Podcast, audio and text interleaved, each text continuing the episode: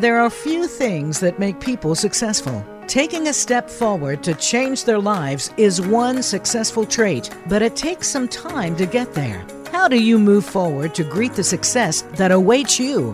Welcome to Next Steps Forward with host Chris Meek. Each week, Chris brings on another guest who has successfully taken the next steps forward. Now, here is Chris Meek. Hello, I'm Chris Meek and you found this week's edition of Next Steps Forward. It's an honor and a pleasure to have you with us again. Our guest this week is Rob Morris. Rob is the CEO and co founder of Love 146, an international human rights organization working to end child trafficking and exploitation. Before co founding Love 146, Rob worked with Mercy Ships International, where he directed training schools at the International Operations Center. He has lectured and taught in more than 20 countries on issues of justice, compassion, and human rights. And he has been featured in the Huffington Post, the CNN Freedom Project, Forbes, WNPR, Alec Baldwin's Here's the Thing podcast on WNYC, Fox News, and more. And now today, here on Next Steps Forward. Rob Morris, welcome. Thank you, Chris. I appreciate you having me. No, I appreciate your time, sir. Rob, you traveled to Southeast Asia in 2002 to learn more about the then growing human trafficking movement. As I noted in the opener, you had worked with Mercy Ships International so you had a humanitarian background, but taking such a dramatic step is still not something most people expect. What sparked you to think of doing that? And then how did you know how to make that trip happen so you would learn what you were attempting to learn? Um, yeah, I, I think uh, for myself, I was actually uh, at the time, this was back in 2002, uh, um, I was actually playing drums in a band. Uh, you know, sometimes pe- people will think, "Oh man, you must have this massive background in human rights or legal, uh, um, the legal realm or whatever." But I was actually the, the drummer in a band. But my myself and my wife have always had a heart specifically for uh, for vulnerable children.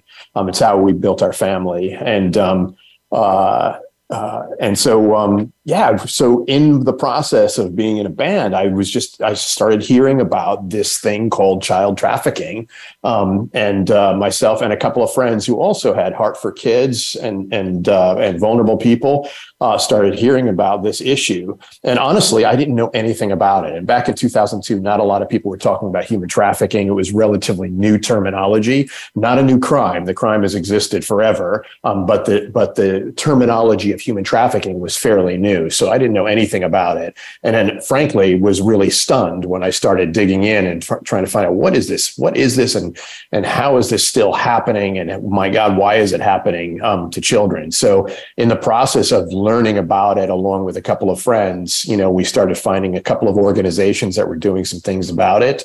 Um, and then, I mean, that began the journey of just educating ourselves and learning as much as we possibly could about um, about the issue. And and it is the proverbial dr- rabbit hole right? That the, the more you learn uh, the darker it gets. And that's kind of the trajectory that that sparked our first uh, diving into this. And what country and city or cities did you choose to visit and why? So yeah, so we connected with one of the organizations that we connected with in our educational process. Um, have operating centers all over the world, and we thought um, as people who had a couple of platforms of influence through music and, and the arts, we thought, let's use these platforms for good, but we should learn about it. And, and this organization that we connected with sort of made that recommendation as well. They said, if you're going to be talking about this, you should really understand it. Um, and uh, in that process of developing a relationship with this organization, specifically one of the co-founders of Love 146 developed a close relationship with the, the head of this organization. They invited us to see it firsthand. They said, you know, we'd, we'd love to invite you to one of our operating centers in a Southeast Asian country to see what, what our work looks like firsthand and what the issue looks like firsthand. And so uh, they invited us uh, to, to visit one of their centers. Specifically, this was a center that was located in Thailand. Um, and so uh, that's what brought us there. And when when we were there, um, they were in the middle of an investigation. This is an organization made up of a lot of criminal investigators, legal people, lawyers that work aside, alongside of local law enforcement and uh, local legal teams uh, to to not only um, uh, recover people from these horrific situations, but then also to be participants in the process of justice taking place, where the perpetrators are are caught, they're apprehended, and hopefully face um, uh, justice. So that's how that's how we connected with this organization, and they were in the middle of an investigation when we were there, and. Um, this particular night in this particular city, um, they uh, they were going in undercover. They they have surveillance equipment on. Um, they go in posing as customers into brothels and places where children are being exploited, um, and they gather evidence and uh, and they also have to do a separate investigation of local law enforcement um, to weed out those that are corrupt. And there's a lot of stuff going on behind the scenes. Sometimes the law enforcement are paid by brothel managers to look the other way, or even sometimes for for protection. So they have to do all these investigations. And um, they were in the process of this investigation, and they said, "We're going in actually tonight. Do you want to come in?" And we would never, looking back now, and the things that we've learned from 20 years doing this, we would never recommend an organization investigation, invite people to just come in on an investigation. Um, but not knowing any better at the time, we said, yeah, you know, we'll we'll go in. And uh, I'll never forget this, Chris. We had um, this this lead investigator. They they gave us these brief instructions on how to pose as a customer um, the very thing that everything in me is completely and utterly repulsed by. And it was easily the most disturbing experience of my life to have to pretend to be that very thing that I'm repulsed by. And um, and after they gave us these brief instructions on how to pose as a customer, remember one of the last things this investigator said before we went in, they said, look, if you don't think you can do this, or if you don't think you can hold it together with what you're about to see, do not come in because we cannot risk you destroying this investigation that they had been, it's been, it was an ongoing thing. And we were like, no worries until we got into this place. And we'll never forget walking in um, and finding ourselves standing in a room looking through these glass windows at these um, young girls wearing matching red dresses, having even the dignity of a name stripped from them. They just had numbers pinned to their dresses.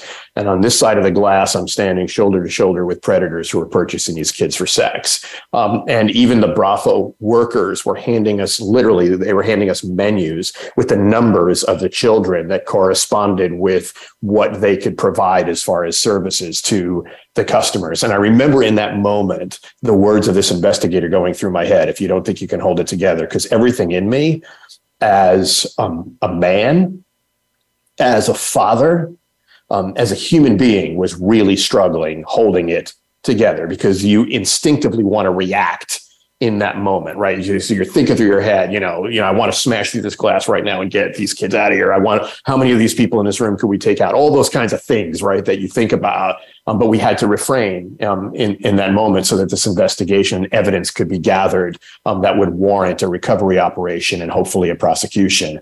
Um, and I think the thing that so took my breath away was the looks in the eyes of these kids you know, having seven kids of my own, um, I I know what children should look like, right? There's a, there should be that light on in their eyes and and that sparkle. And uh, they were sitting there, they were watching these children's cartoons on crackling little television sets, waiting literally to be purchased and abused. And I've learned a lot about trauma and what trauma can do to a human being since then, um, and how the human body has an amazing ability to shut down in emergency type traumatic situations. And these kids were just had these, they were just staring at these television sets with this distant kind of kind of stare, except for one girl and I will never forget her. Um, she was the only one not looking at the children's cartoon. She was staring at us through uh, the glass and that look in her eyes. And again, I don't know because I wasn't in her head, but from my perspective, you know, you wonder, is this the look of trauma? Is this the look of fight and defiance? What is that look? But I will never forget it. And I will never forget her number. You know, her number was 146 and so even when we eventually led to you know you know uh, starting an organization um, part of that process had looked like man we want to remember that this is not just about an issue or a cause but it's about real human beings sometimes I think we can dehumanize people by putting them under categories of issues and causes, right? Human trafficking victims or the poor, the refugees, the homeless, and, and all of that. And we forget we're talking about human beings here. And so even when naming the organization Love 146, it's not to not only remember her, but all the children that she um, that she represents. And so that was the beginning. That was the life-changing moment of like, you don't walk away from that experience and not do something. There's a you're compelled to act in some way. And that began this journey of like, well, what does that go, what is that going to look like? And how do we respond? And so um, we left there the night because the, the investigation was not complete. Um, later on down the road, several weeks later, I believe there was a recovery operation and somebody had tipped off the brothel managers because the, the young people that were there when we were there um, had already been removed. And so we still to this day don't know what happened to her, um, but it haunts us to this uh, to this day. And the work that we do is again to remember her and uh, and kids that are in similar situations. So you said a couple times there that that moment changed your life. Obviously, it would change anybody's, and fortunately, the lives of many others. In, in a minute, we're going to talk about its wider ripples, but let's focus on you and the organization first. As you came out of there, as you came back home, what went through your mind and how did you formulate that plan that led you to co-founding Love 146?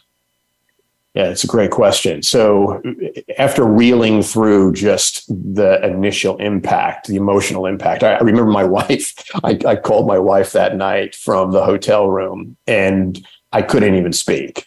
Like I, I, I could not even talk. And there was a long silence at the other end of the phone. And my wife said, this is going to change everything, isn't it? And I'm like, I think it is. I, I really do. I think it, I, I don't even know what to do about this from this point on, but we've got to do something. And so we did. And this is what we encourage everyone to do, Chris, as far as a first step is to educate ourselves that we want to, we want to make sure that whatever we do is going to be effective as a response. Um, and so, um, uh, so we began to educate ourselves, learn what's missing. You know, we I'm not an investigator; I was a drummer in a band, for God's sake, right? You know, and and it's like what what I, I you know, there's people that are doing this work. What are there missing pieces? And so, in in connecting with organizations, reaching out, finding out what was being done, what was not being done, we started to identify sort of gaps. One of the gaps that we identified was effective survivor care, right? So when kids are brought out of these situations, what happens next? How, how do they recover from this kind of trauma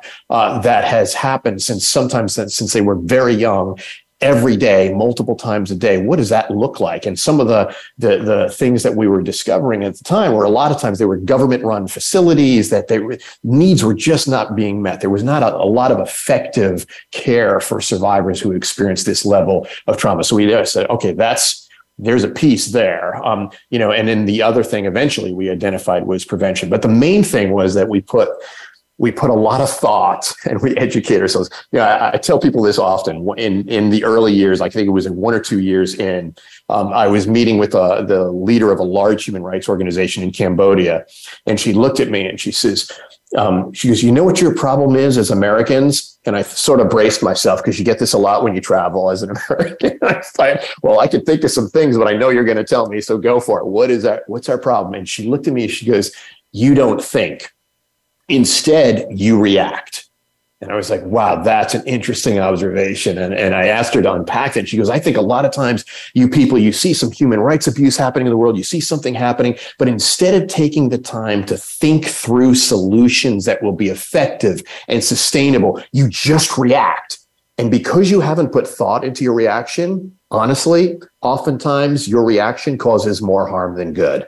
And I will never forget that. I felt like somebody laid a, a, house on my shoulders of responsibility of like, wow, whatever we do, we want to put thought into it because we want to, at the end of the day, be effective and we want to be sustainable because children are worth that. Um, and so that sort of was our mandate of like, we're going to be thoughtful. We're going to really learn as much as we can. And to this day, we call ourselves, I mean, one of, one of our things is that we, we look at ourselves as forever learners. We're always learning. We're never arriving, you know, and, and we realize that it's not just a black and white issue issue. It's a complex issue. There's so many complexities. And sometimes if you just react, sometimes again, your reaction can cause harm rather than um, cause good. And so we put a lot of thought uh, into everything. And that's sort of like what birthed as a foundation of what we're going to respond like. Um, so, yeah, and that meant finding people with expertise. Again, I'm a drummer in a band. I don't know anything about trauma counseling. You know, I don't I don't know anything about prevention education and all of that. And so I, I, I often tell people that my expertise is knowing what I'm not an expert in, and then finding those people that carry that expertise and bringing them into um,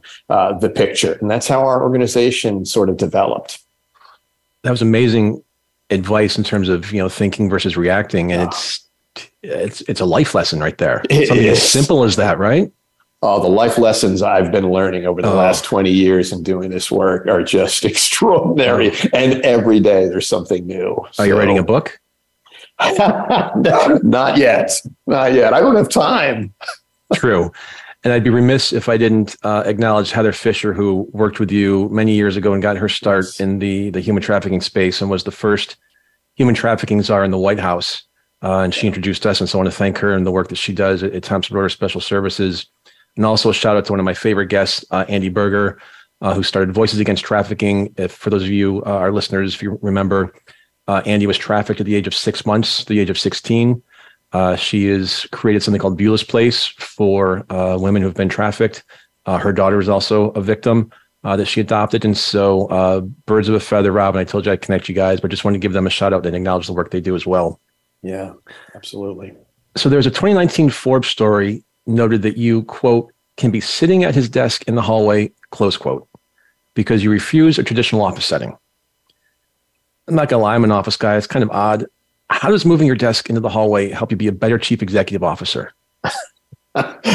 so we, we, actually just during the pandemic we moved from those offices. We're in actually another office now that do, that doesn't have any offices. It's just a big open space. There are some private areas for phone calls or private meetings that you can go into, but nobody has their own dedicated office. And my thinking on that is is not all like unselfish in in its motivation right there's the thought of like yeah i want to be um approachable i want people to have access to me, but that also goes the other way. I want to be in the mess of it all. I don't want to be secluded someplace in an office um, that I don't get to.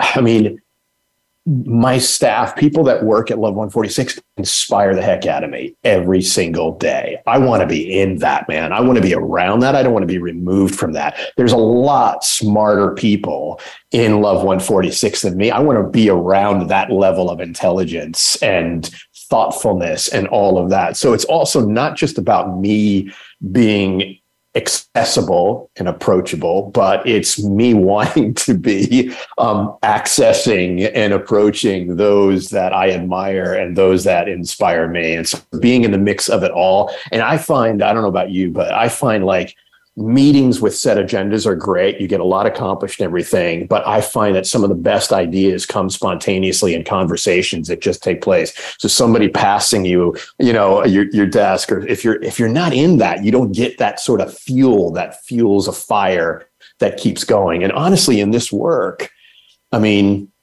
trying to keep our heads above water because it's so dark and so hard.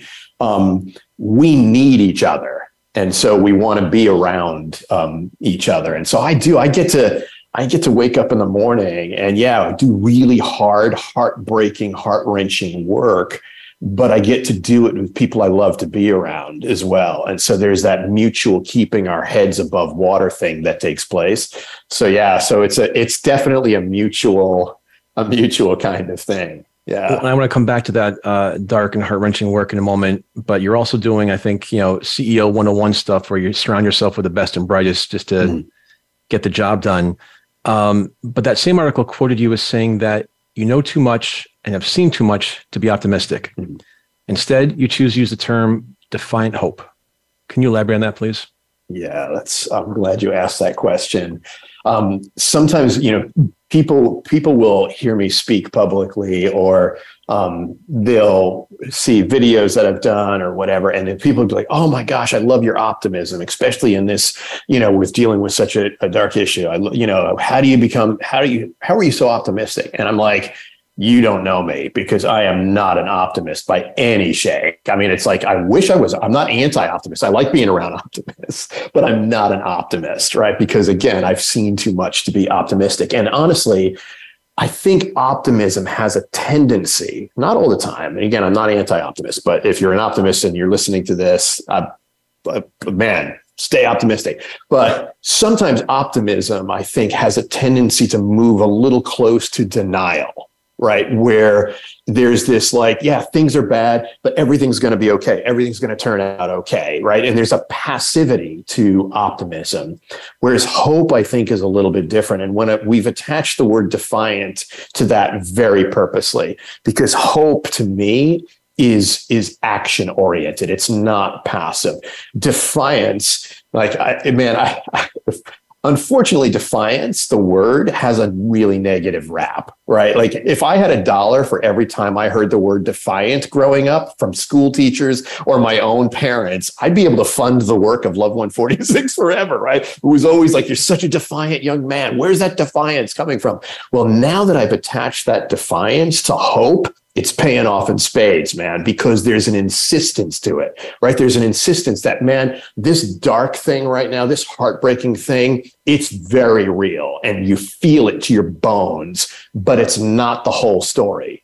There's more to it. It's just like, like people that have experienced this kind of trauma. When we see in kids that we work with and everything, recognizing that the worst thing that's ever happened to you is not your whole story, right? Nobody, including you and I and anyone listening, nobody wants to be defined by the worst thing that ever happened to them, right? But that ends up being the case often. So defiant hope is like, yeah, things are really bad. They're horrific. This situation or this issue, this child trafficking that we're talking about, it's horrific. Um, but it's not the whole story. And I insist that it can change and it could potentially change by my action. So there's an action connected um, to hope. It's a pushing back against darkness, um, not just accepting it or pretending um, it's not there. And the crazy, beautiful thing of this is that we're learning this from kids that we work with right? You talk about defiantly hopeful people. You know for for some of our kids that are in our care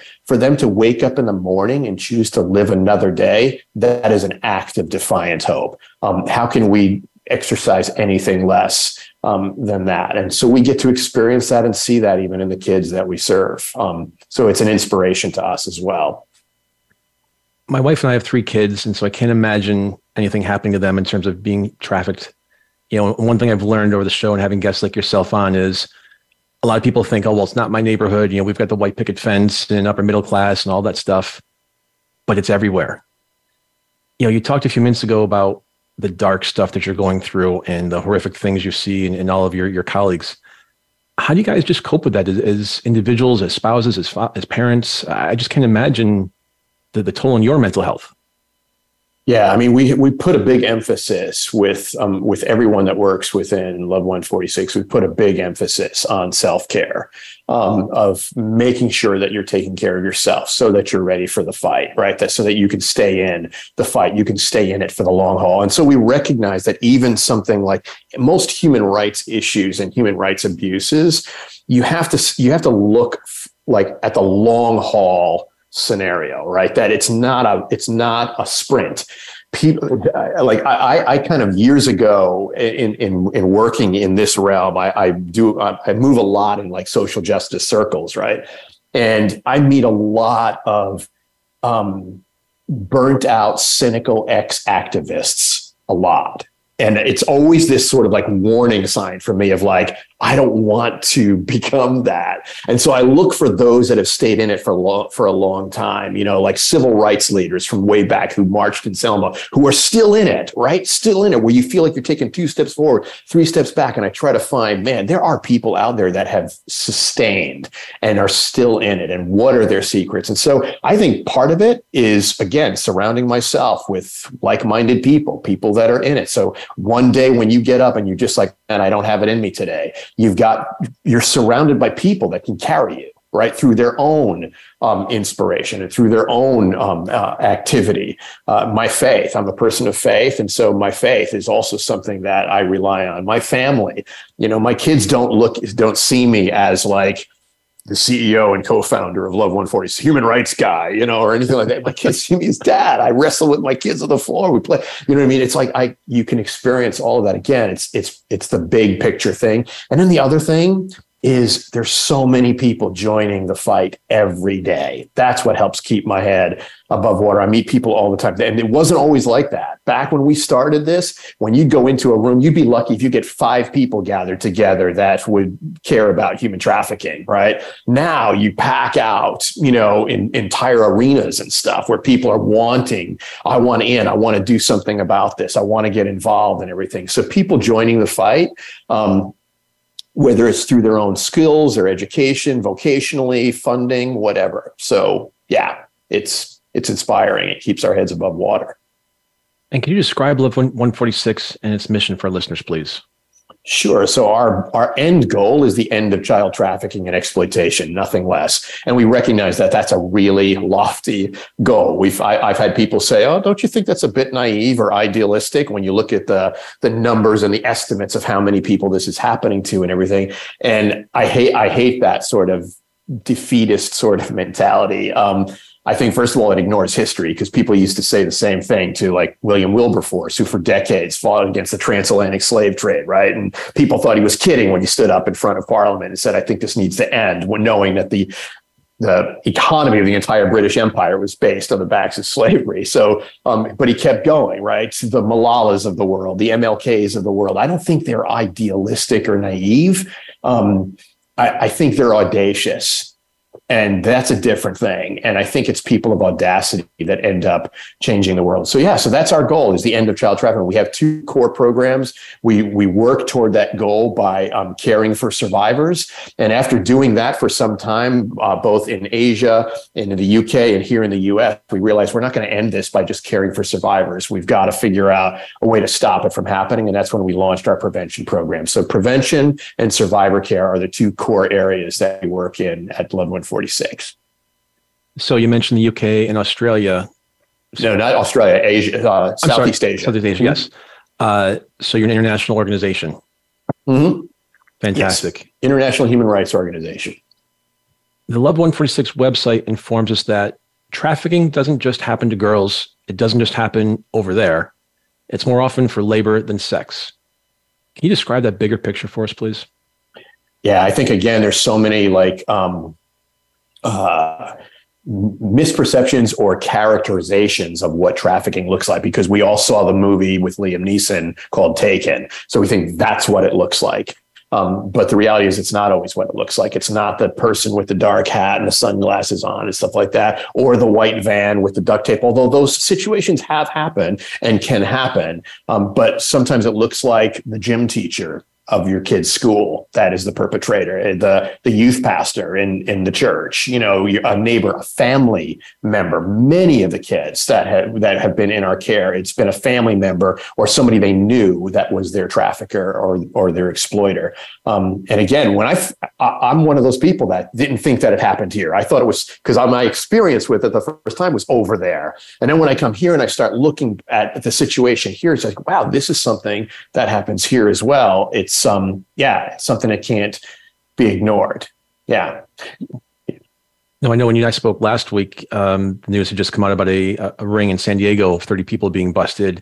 And about a month ago, not too far from me in, in New Jersey, there was 13 people taken down uh, about six weeks ago. And so it is, yeah, unfortunately everywhere. And like you mentioned to me when we spoke last week, that you know I asked you how you know quote business is, and you said, well, if it's business, it's it's booming, but that doesn't mean a good thing.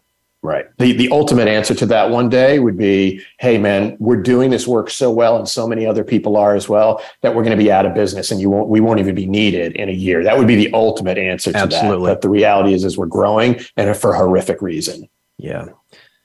So people who are trafficked for labor can't all be physically trapped in locked buildings or otherwise restrained. How can those people find their way to freedom?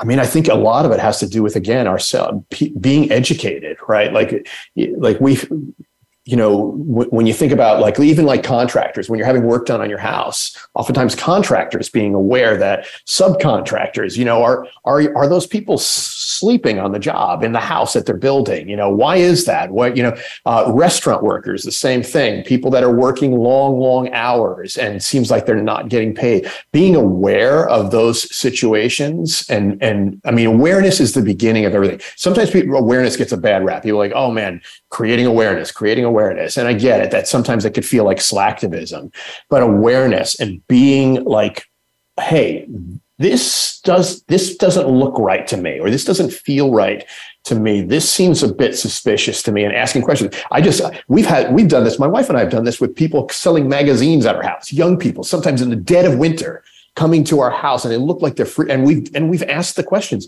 Hey talk you know who who's who dropped you off in our neighborhood? You know are you getting paid? Do you get any of this? Do you see any of this? Well it's a training program. And you start to dig because you know these some of these magazine selling things are connected to labor trafficking right? And you don't you don't even think about that. You don't think about necessarily where your vegetables are growing that are being sold in stop and shop and so getting getting aware and understanding looking at supply chains all of those things are really really um, important. And again, even in your own neighborhood. Chris, I mean, we're in the state of Connecticut, our, our headquarters, US headquarters, where we have offices in other places in the states. But in Connecticut, we've provided direct services to over 700 kids in just a little tiny state of Connecticut um, who are either confirmed or suspected victims of trafficking and exploitation. That gives you an idea of like the extent of what we're talking about here. And um, I don't know if you have in your neighborhood, but we in our neighborhood, we you, you, drive by and you'll see signs on people's lawns that says "Drive like your kids live here," right? And then right away you're like driving more carefully. Then you feel terrible that now it took that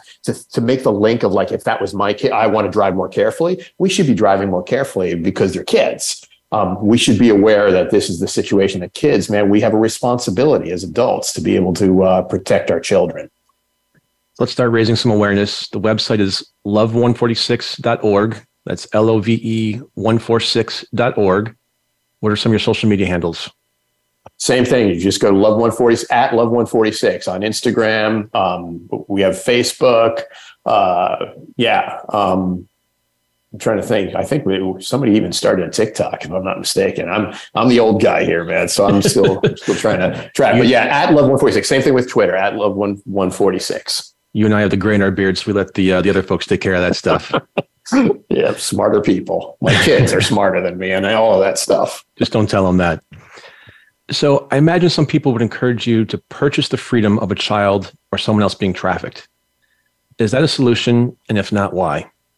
It's definitely not a solution. Though, again, that's exactly what we were talking about before as far as reaction. That's the reaction because you want to solve something now. Um, and that would make it feel like you did that. Uh, years ago, uh, the journalist Nick Kristof um, did something very similar to that and then came back after like years afterwards and said that was the wrong thing to do recognizing that it's it sol- it feels like it solves something in the immediate, but it's more about you feeling that than really making a difference. Because now what happens, right? Who's going to track with this child now? Um, on their long journey of recovery because i mean and this is the thing right because people look at the initial recovery operation of like that's the end goal but the real work of recovery is sometimes lifelong right of, of, recovering from that kind of trauma. And so the initial taking a person out of the physical situation of being a, a, victim of trafficking or exploitation is the first baby step. Then the hard work of recovering from that kind of trauma takes place. And so um, yeah, I, I think I, I, think that's that that's where the rubber hits the road. And so, if if I purchase somebody out of that situation, um, I've just funded the very system that will then use my money um, in order to keep their their exploitation going and that system going. I'm like pumping money into a system that is unjust at its core and needs to end. Um, and so, yeah, so it's not it's not really an effective answer. It, it, again, sometimes we do these kinds of things because it makes us feel good in the moment. There's a sense of satisfaction. I did something. Um, but it's not necessarily the most effective thing. And that's where when we say sometimes our, our reaction causes more harm than good, the harm that we just created by making a, wow, I'm going to keep this guy in business that's exploiting children because I just paid him um, that's not what we want to do. You know, that's a great point because when you think about it, you know, you're going to buy the gun to take it off the street. You're going to buy the drugs to take it off the street. To your point, you're, you're feeding that business uh, and helping it grow. Yeah. So you've seen and lived through, I can't begin to imagine how many tragic and heartbreaking stories as you've gone about your work for two decades now. Do some of them affect you more than others? Wow. Um, so, so somebody asked me some time ago, they said, wow, you must have really thick skin to be able to do this work. And my answer to that when I went, because eh, it, it made me like look internally, right? I think, wow, I don't have thick skin at all because I'm affected all the time by this stuff, right? Like I've, I mean, yeah, anyone that knows me and has spent any time with me knows how affected I am. And that's what led to the action that you were talking about today. But um, I actually have come to the conclusion that thick skin is not necessarily a good thing. I should be affected by the pain of my neighbor, period. Like it should affect me. Um, it's what I do from that point forward that matters. I can get so self-focused on how it's affecting me that I forget what what this whole thing is about, or I can figure out a way to, for that to move outward into something that looks like empathy and compassion and action that is um, effective. And so, um, yeah. So a, a couple quick quick examples of things. So I remember years ago when we first started the work, I was at a safe home in a Southeast Asian country. And we spent the day there, and there was a girl who was so traumatized, Chris, that she would spend her days at the edge of the safe home property, sitting in a pile of dirt, taking handfuls of dirt and pouring dirt over her head. She just wanted to disappear into the ground.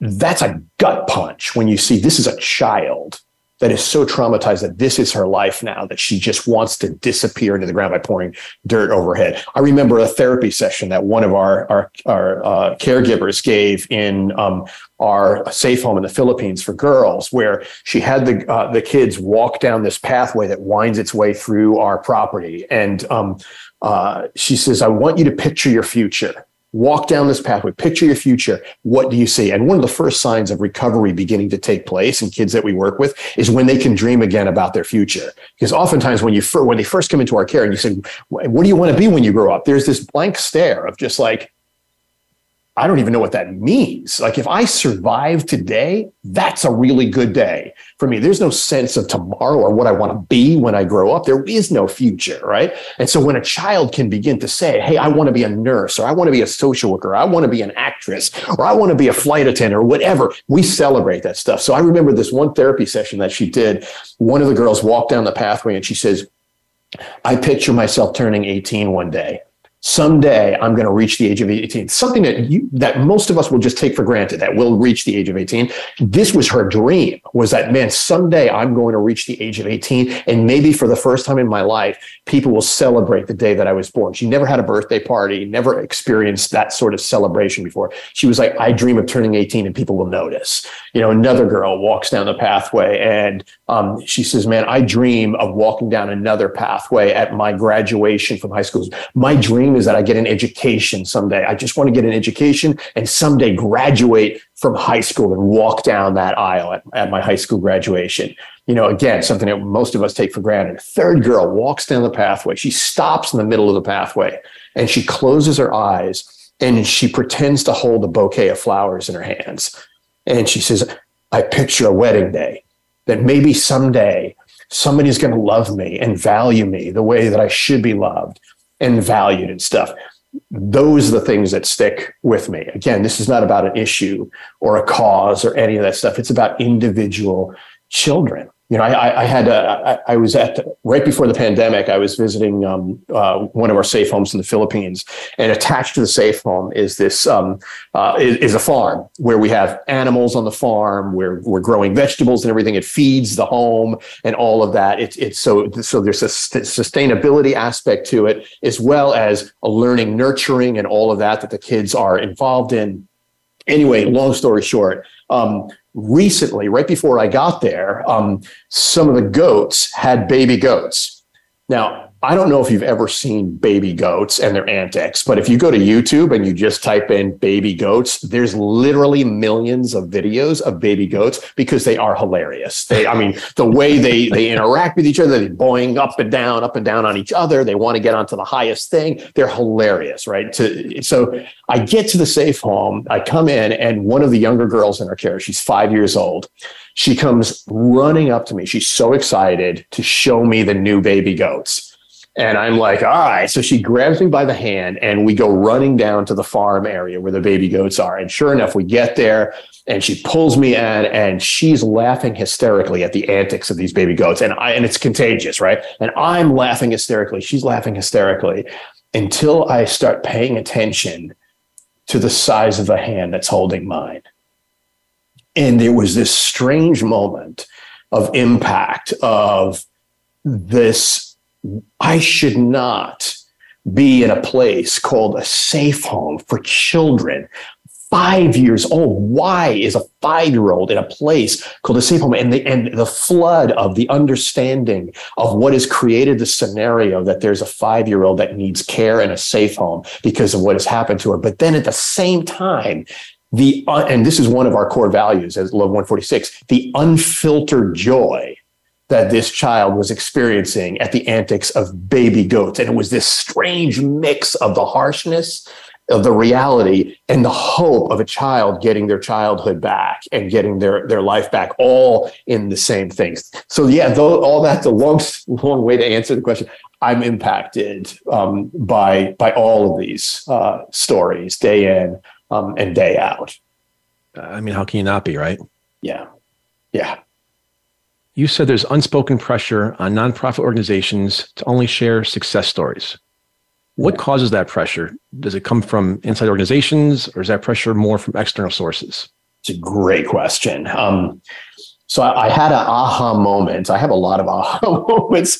Um, I guess if you if you have a bent towards being a forever learner and you're a curious person, you get a lot of aha moments. But years ago, um, uh, we had uh, I was in a conversation with a colleague um, at Love 146 who she had just experienced the horrific loss of a family member to due to really hard circumstances, and she was uh, she was in in a place still of immediate grief, and she was going walking through that place of grief, and and at the same time, we this particular day we had just heard that one of the kids that had gone through our care home in, in the Philippines did really well, was reintegrated back in a community, was doing really well. We got news that she was back in a vulnerable situation. And, and her story had been shared. She wanted to share her story. She, she was an adult now and, and she wanted to share her story. So her story was shared publicly, obviously with her identity concealed and all of that, but she really wanted to empower other young people and all of that. So it was a publicly shared story. And, um, we had heard that she was back in a vulnerable situation and it was a gut punch. We were just like really worried about her. What do we need to do to make sure that, um, you know, she's not in, she's not at risk and, and what do we have to put in place in, in order to ensure her safety again?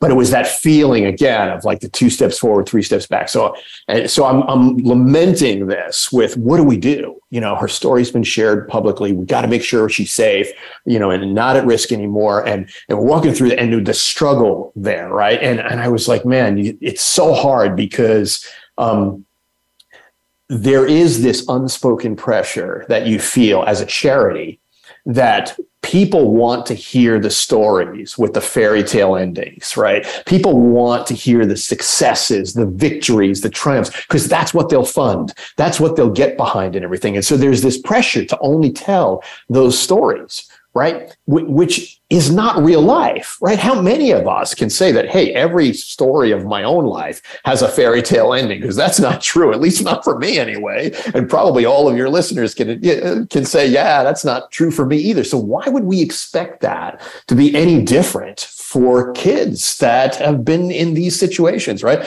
So I'm lamenting all of this stuff. I'm like, what do we do now? And and I'll never forget this. This colleague who's in her own place of grief, she looks at me and she says, Rob, she goes, maybe our story as Love 146 is not just about triumphs, victories, and successes. Maybe our story is the story of never giving up. Maybe our story is a story of perseverance. And Chris, it was like somebody hit me with a two by four, man, of truth. That's another one of those truth things of just like, that's it right? This is about, and, and, and one of our core values at Love 146 now is steady perseverance, right? That it's about persevering. It's about not giving up because I cannot, with any kind of integrity, stand in front of a kid who is in our care and say, hey, from now on, everything's going to be all right. As much as I would love to promise that, I can't because I don't know that. But with all integrity, I can stand in front of that kid and say, man, as long as you want us on this journey with you, we'll be on this journey with you. It's one of the reasons why we talk about we never close a case. We're not like child welfare. What at, you know, at 18, you're done, you're out of no, we tell kids, man, as long as you need us, if you're if you go out of our care and years down the road you're struggling again you can reach back out to us and we will be there for you it's the steady perseverance and and I, maybe i'm new to this but it, maybe it was only my like dumb aha moment but it was just a few years ago that for the first time i saw the word severe in the word perseverance and i'm like of course that completely makes sense. Perseverance only makes sense in the context of the severity of the circumstances, right? That you're persevering through. You never hear somebody that's doing great and everything's going okay saying, I'm really persevering, right? It's always, man, when you're in the trenches and you can't see the light at the end of the tunnel and somehow you keep going, right? You don't give up. And again, going back to the examples of this that we look to oftentimes are kids.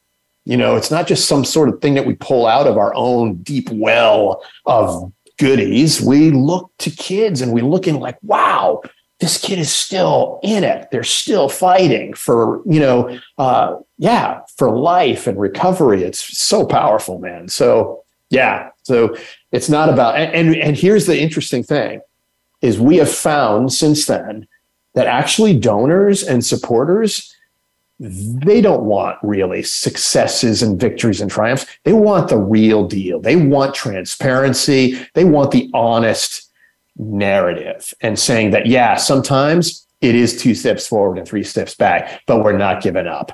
And there seems to be more of an appreciation for that um, than there is of just like, oh, it's all good and it's all going to end well. Um, so yeah, steady perseverance, man. That's our, not that's all, not all unicorns and rainbows.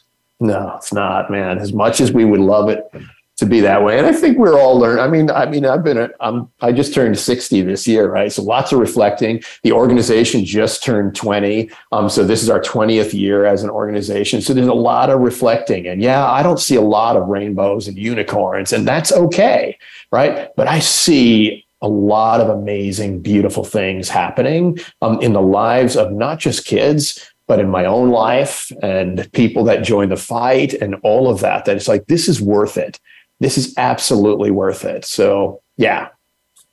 You just mentioned a moment ago about the colleague saying never giving up. Mm-hmm. And then a few minutes before that, you talked about the moment you had realizing that you've got a five year old's hand in your hand in a safe house. Yeah. Have there been times when you've said to yourself or others, the problem is just too damn big. I just can't take it anymore and let someone else tag in and take the fight? Yeah.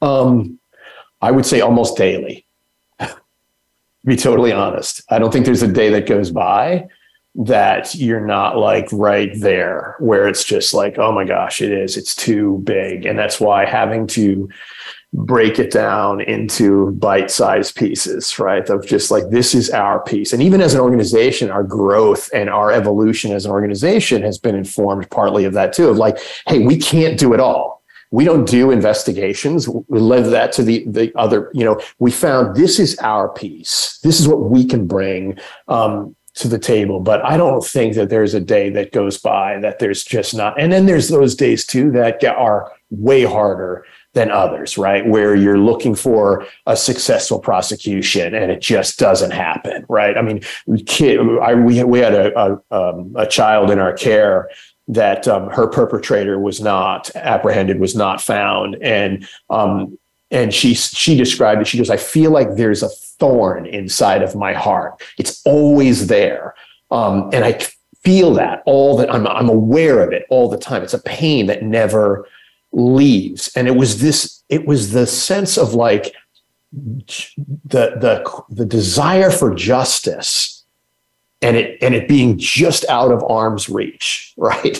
Where it's just like, ah, oh, so close, but it's not.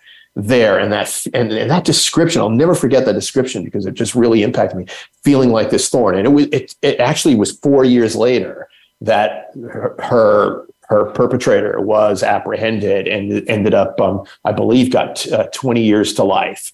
And I remember her saying, she goes, I feel like that thorn has been pulled out my chest. Not that everything, I mean, still, she's still recovering and all of that, but that one piece of it um, was removed, and it was a, it was a good thing and a, good day. So we've learned to celebrate the good days and and the and the small wins. Our our director in the Philippines, she says, our kids celebrate the grass turning green, you know, a, a blue sky, and even that. I mean, there's some life lessons there, right? Of like, wow, when's the last time I've really noticed and appreciated the blue sky or the grass turning green?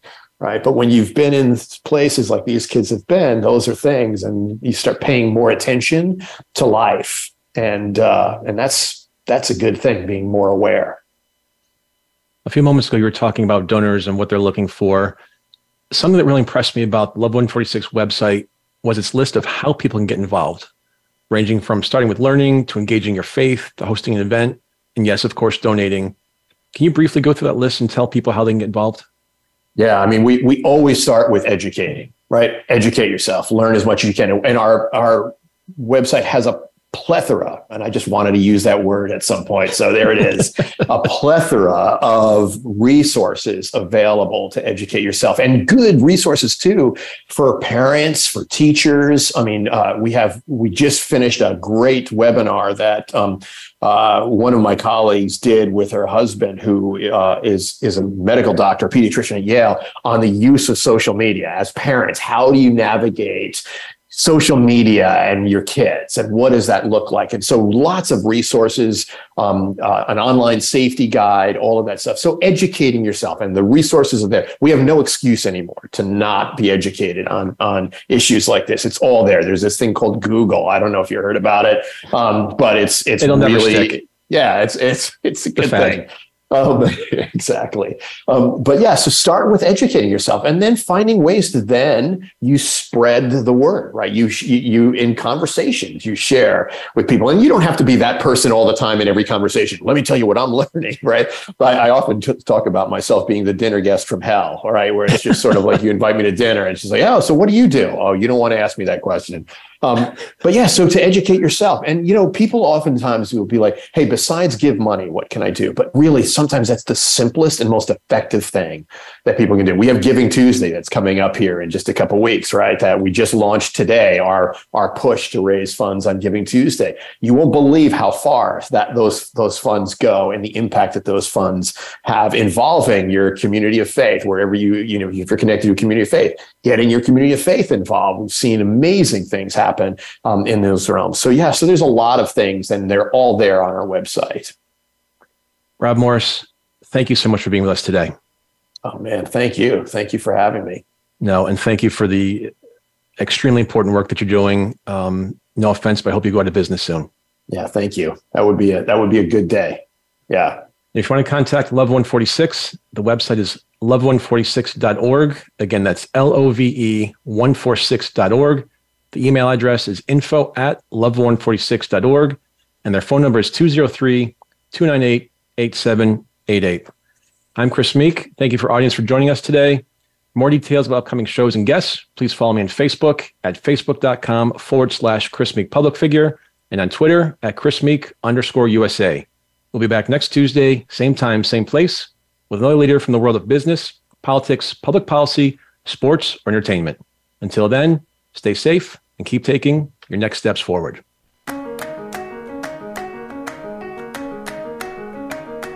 Thanks for tuning in to Next Steps Forward. Be sure to join Chris Meek for another great show next Tuesday at 10 a.m. Pacific Time and 1 p.m. Eastern Time on the Voice America Empowerment Channel. This week, make things happen in your life.